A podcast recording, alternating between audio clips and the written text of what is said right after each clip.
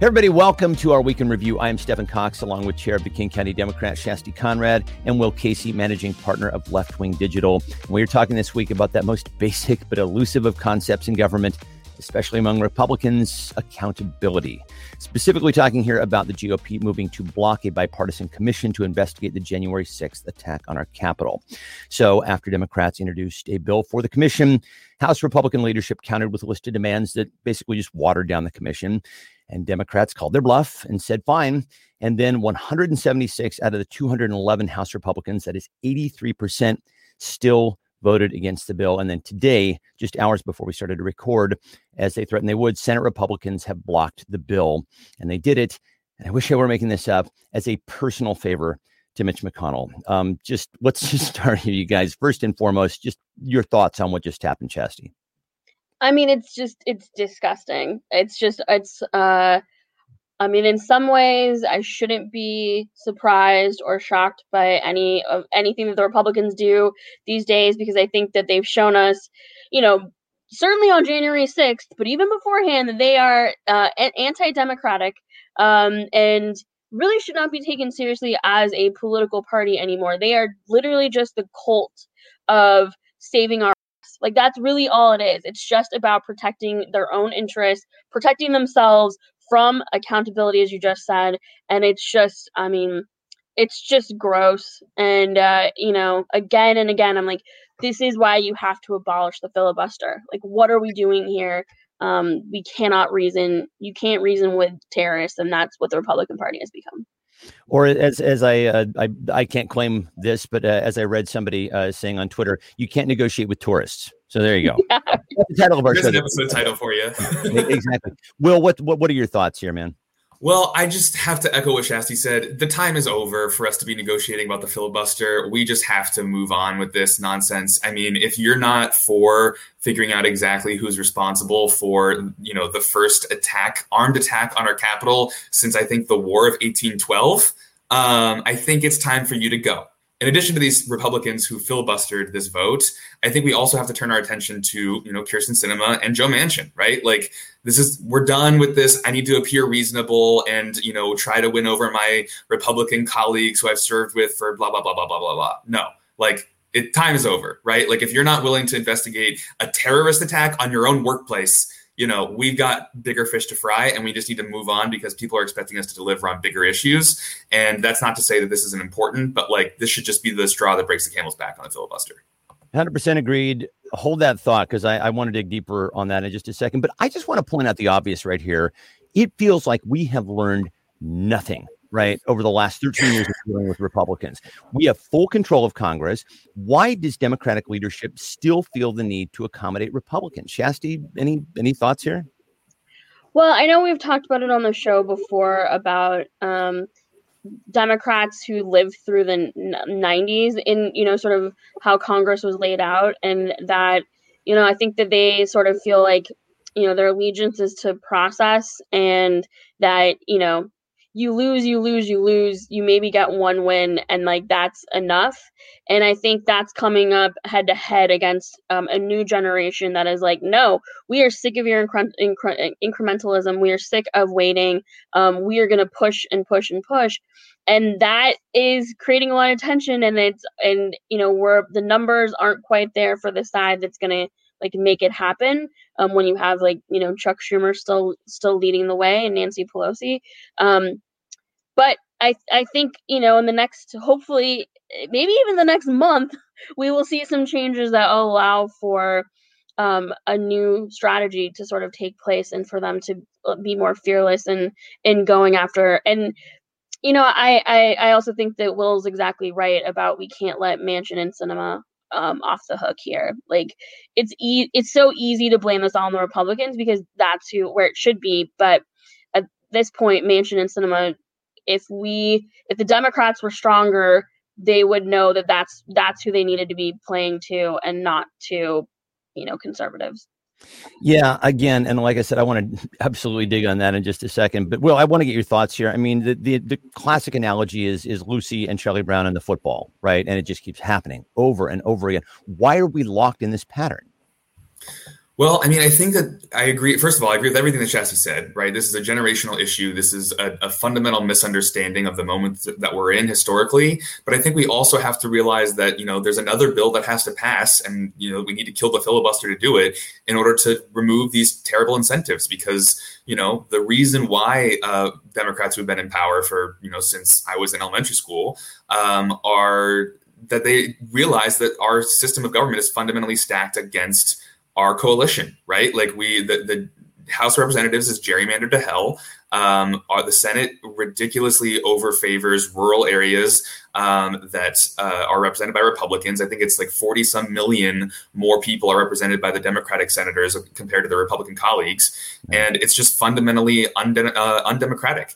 And I think what we need here is a clarity to understand you know, passing HR one and taking partisan redistricting out of the equation is an essential, you know, first step to making sure that we don't have to cater to this, you know, outdated uh, concept of bipartisanship when one of the parties fundamentally just doesn't believe in governing anymore. So, you know, I mean, there's they would argue they have good reasons, but we also can't let them off the hook just to say that you know those are fixable, right? We can solve those problems uh, if we just you know choose to act with the courage we need. Well, so let's talk about acting with the courage uh, that we uh, that we need to act with. Um, you know, let's let's let's dig in on the filibuster here. So now that we know that the GOP is going to play this card, I think some are hoping that this will be leverage for Joe Manchin, Kyrsten Sinema. You know, Manchin said he was sure that ten Republicans would would step up and do the right thing. Um, where do, where does the fight go from here, Shasti? What do you think? I mean, I do. I, I uh, it looks like um, they're going to try to bring the um, SR one to the floor. I think Schumer said at the end of June, and so I think I think maybe I mean maybe that is part of the strategy is to just show that like even when like you just said, you know, you got a, a, a terror attack at your workplace, and even then you you know the Republicans aren't willing to move. I mean, maybe it's just like a further case study for them to be able to help push um, and get the SR1 passed. I think you know, I, I wish I had better. I wish I had better uh, ideas for how to fix this one. I mean, I think Manchin's got to see that this is that this is not that his current strategy is not working. Um, this whole idea that like maybe you know maybe ten of my friends will you know do the right thing it's just that's not it's not the world we're living in. Um and i don't know what to do about Sinema. I mean uh i am excited to see that the arizona state democrats passed a resolution i think last week um so you know calling on ending the filibuster and um, are doing everything they can to try to hold Sinema accountable. And so i think that type of activism and organizing you know i hope it works.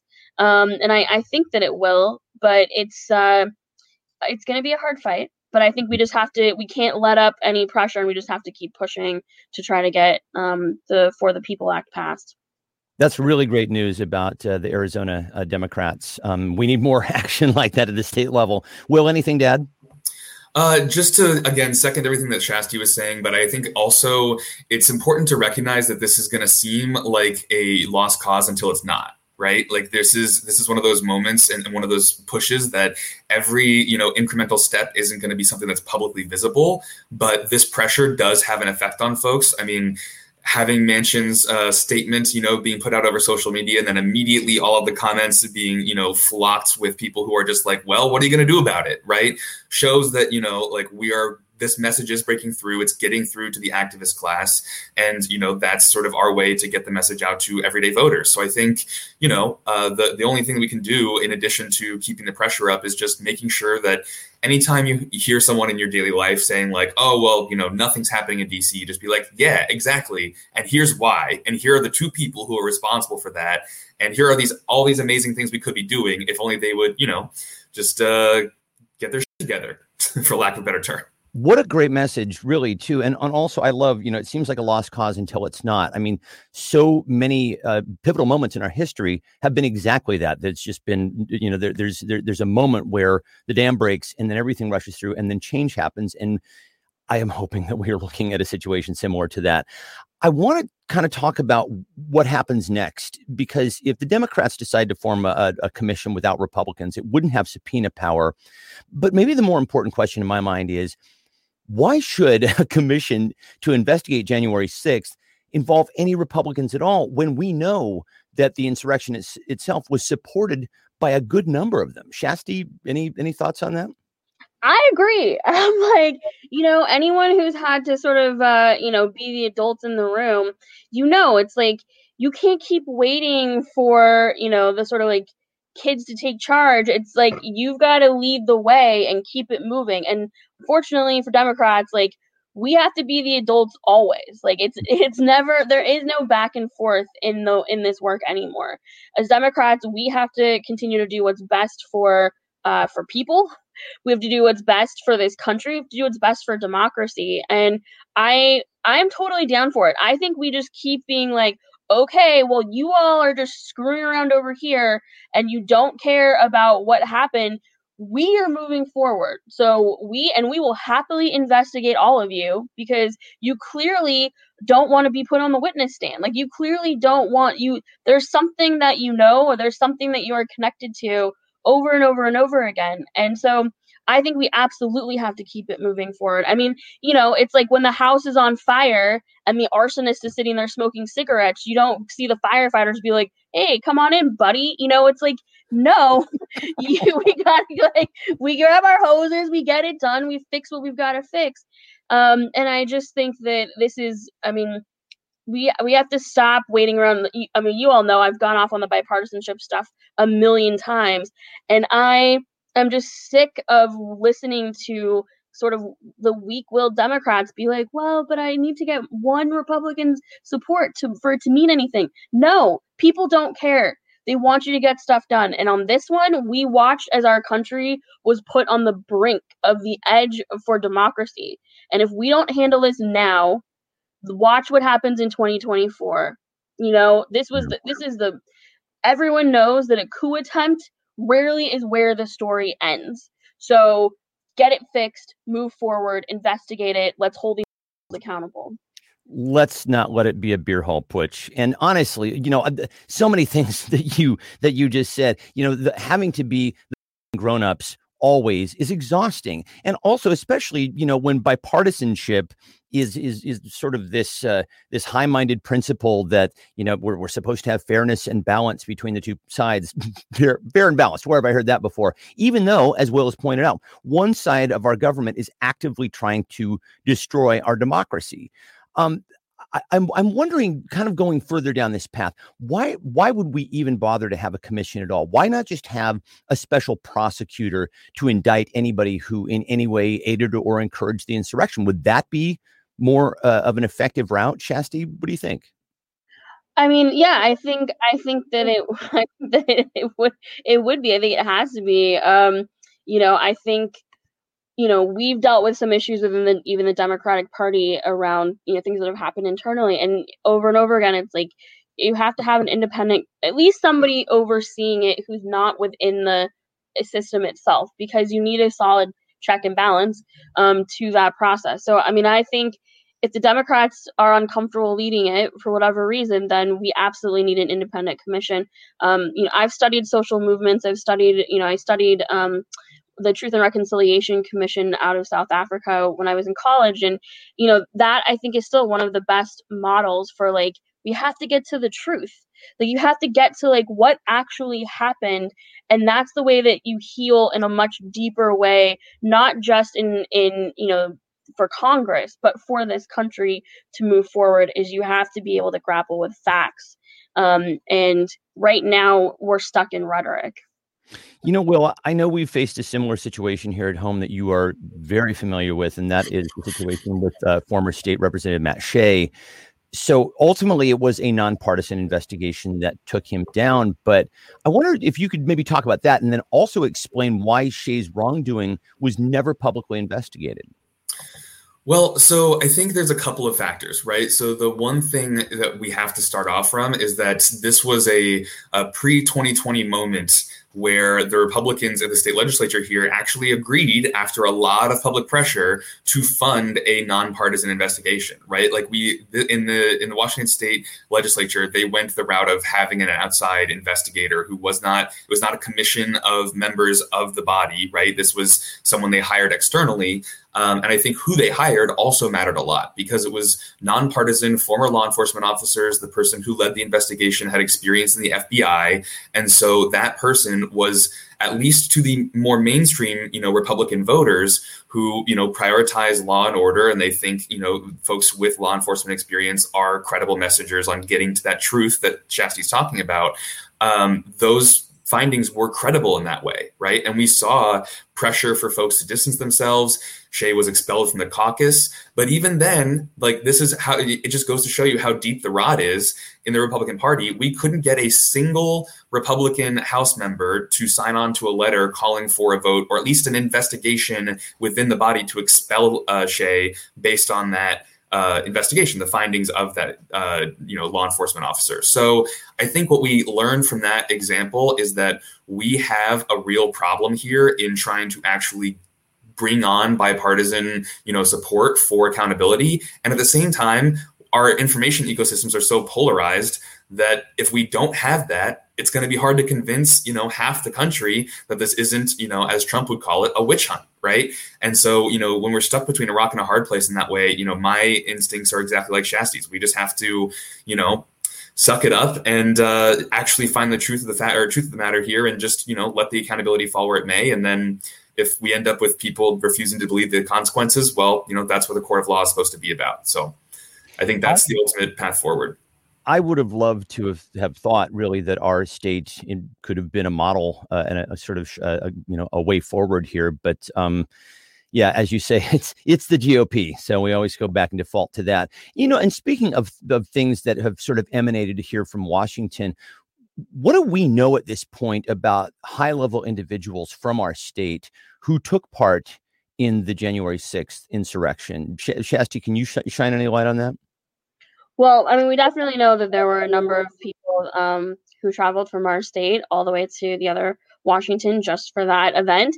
Um, and you know that includes uh, several members of Seattle Police Department, um, and uh, you know the police chief and and even the mayor have been sort of covering that up, or at least not holding them accountable. Um, in so you know last week was filing week um, in the city of SeaTac um, we have a, a woman who uh, participated in the attacks um, who is running uh, for one of the seats. Her name is Alona um, Kearney, I believe.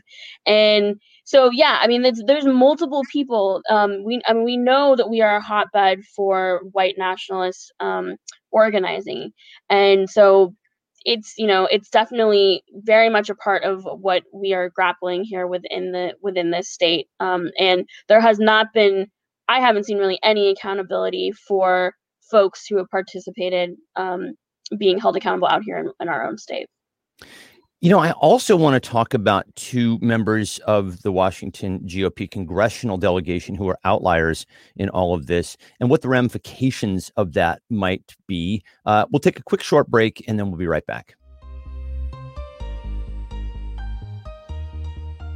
Uh, so, two members of our Washington GOP congressional delegation have broken from the ranks recently, and I want to talk about the ramifications. Uh, Jaime Herrera Beutler of the third CD and Dan Newhouse of the fourth both voted to impeach, and both were one of 35 Republicans to vote for the bipartisan commission. And I want to talk about how this is playing on the ground in Eastern Washington. So we are joined by our friend, the incomparable Danielle Garbe Reser. She is co chair of the Washington State Democrats Rural Committee and the fifth congressional representative to the Washington Democrats Executive Board. She also ran for state senate in 2020. Hello, Danielle. How are you? I'm excellent. Thank you so much. It's a pleasure to be with you today. We are always happy to have you. And so I'll just ask you straight up how do you see the fault lines uh, playing out here in the state between the quote unquote Trump Republicans and what I think we can now call the, the JHB Newhouse Republicans? Where's the bulk of the support that you're seeing? Well, I think we're seeing certainly in the fifth congressional district that Cathy McMorris Rodgers um, continues to remain popular despite her positions on um, the events of January 6th and on Trump's presidency. And we can see that where Newhouse already has multiple challengers. Um, including former um, Washington State gubernatorial candidate Loren Culp. And so the more traditional moderate Republicans are really under fire in our state. And we see this Crusader Trump wing and Cathy McMorris Rodgers still maintaining power and really um, consolidating her role in the state party. Do you get a sense that this is creating any sort of schism among the Washington GOP? I think within the party itself, they really seem to be doubling down on this far right wing element. And I know it's probably creating challenges for Newhouse and Jaime Herrera Beutler. But in terms of the party itself, my perception so far is that you know they had the opportunity to um, underscore that their own Republican who oversaw elections in Washington state um, had no fraud, that we had a fair election here. They have not done that. They continue to follow the Trump rhetoric. So um, they seem to be making a clear choice on the side of Trump and the false narrative of the big lie that he's maintaining. Now, you know, last year you actually you came out on top in your primary, um, and while this dynamic was playing out, can you talk about your race and sort of how you saw this unfold? Thank you. Yes, it was an exciting election year and a challenge, right? We I was running in a district, the 16th legislative district was the first Democrat to even run for the seat in 16 years. So we've had challenges in Eastern Washington, even filling um, names on ballots. And so part of my wanting to step up and run was to show that there's a broad diversity of democratic ideals and candidates and um, to bring my vision of how Democrats can and should be serving rural communities. And so part of what we definitely saw in my race was um, just the challenge in Washington state between Democratic Party that is more centered or perceived as being focused on the west side of the state, focused only on urban issues, and those of us in more rural areas, like myself here out in Walla Walla County, living on a farm, and wanting to showcase that government can and should work and show up for us in our smaller towns. And um, was excited to have those conversations in the race and to be continuing that work today. Well, yeah, and and so kind of picking up on that, were people receptive to that messaging where you are? You're talking about you know the the common needs uh, between urban and rural communities. Um, what what did you hear from people when when you were would talk with them about that? I think at the time it was um, there was a strong sense in Eastern Washington that Olympia is um, out of touch with what's happening in our communities, but maybe less of an understanding that part of that is structural. When we do not elect any Democrats from rural areas in Eastern Washington, we're not in the room at the table to shape conversation and shape policies in ways that can show up and help our communities. So people were receptive and understanding that without a voice at that table, it is much harder to do the work and make sure that our rural communities are adequately represented. At the end of the day, of course, um, a Republican was still elected, and you know that we have a, a hill to climb there to make sure we keep building the electorate and our message, and that we as Democrats in Washington State show up for every corner of the state and keep delivering for our rural communities you know, we know a big obstacle to Democrats is winning in rural areas like in Eastern Washington, and the it, you know it's the cultural perception that our party just doesn't understand what life is like in those communities. How did you work to correct that false assumption in your campaign? Yeah. Thank you for the question. And it is frustrating living in Eastern Washington and, and feeling like we aren't understood or that we are often underestimated or all grouped in as one um, red bucket. And the reality is that there's great diversity in Eastern Washington, not only of political views, but also in our communities. And part of what I really tried to do with my campaign was put Eastern Washington on the map in a different way, show that we have strength of um, our democratic ideas that we were able to raise um, significant funds from here, um, showcase the diversity in our community with a growing Latino population, that there were issues and concerns that matter to our whole state, like climate change, like healthcare, and that we can't solve those problems unless we're including and engaging our rural communities. We have solutions and great um, initiatives happening here, and we are learning things that could even help our cities. So I was really proud that we were able to start moving the needle on those conversations and building a greater understanding um, that as Democrats, we can not only better understand what's happening in Eastern Washington, but we also need to deliver. We need to deliver on jobs. We need to finally bring rural broadband out to this region. And we need to make sure that people in my community don't live five years less because of an outdated healthcare system. There are real realities on the ground that are challenges that um, we as Democrats need to keep working to fix.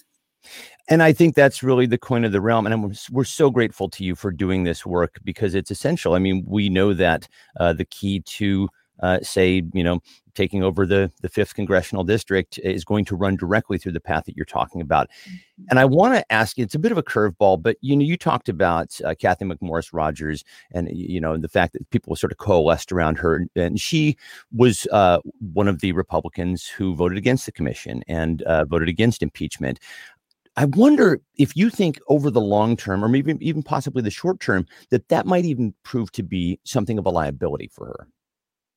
I think it definitely has the potential to be a liability. I know her blatant disregard for her oath of office that she would take to uphold the Constitution of the United States is a deeply motivating factor for Democrats who will want to keep mobilizing and organizing against her and to finally retire her out of this seat.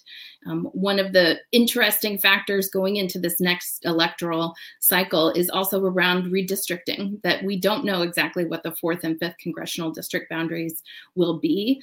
But I know we will be very motivated as Democrats to make sure that someone who so blatantly disregards not only the Constitution, but the real needs of our communities and has done so consistently, um, needs uh, to finally retire from Washington, D.C. Um, yes, definitely. we all can get behind You're that. Yeah. Uh, yeah. Um, uh, we're just coming up on time here, but I wanted to talk a bit more about the work that you're doing right now.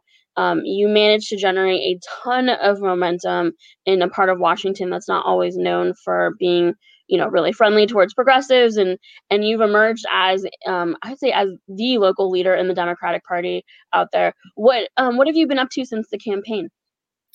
Thank you so much. We, um, I've been continuing building momentum out here in Eastern Washington. There are clearly progressive pockets here, people who want to be engaged and involved in our communities. So I have been excited to join the board of the Washington State Democrats so that we can keep building rural voices within the party.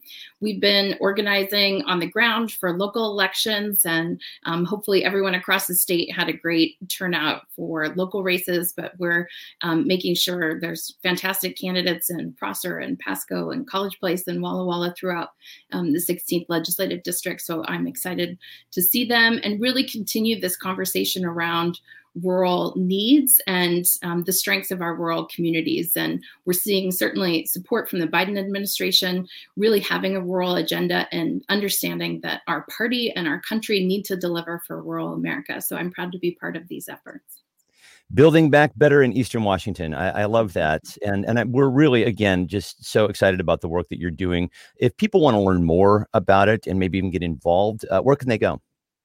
Great, thank you. Well, you can certainly find me anytime on LinkedIn. Again, my name is Danielle Garbe Reser, and um, my new website, garbereser.com, should be up and running momentarily. So look forward to connecting and hope to see you all out supporting your local Democrats this year.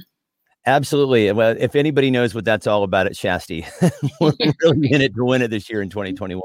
Uh, Danielle Garbe Reser, such a pleasure as always. Thank you so much. Thank you both. Have a great day. And that'll do it for this week. The email address for the show is indivisiblepodcast at gmail.com. Special thanks to Lori Caldwell. For Will Casey and Shasti Conrad, I'm Stephan Cox. We'll see you next time.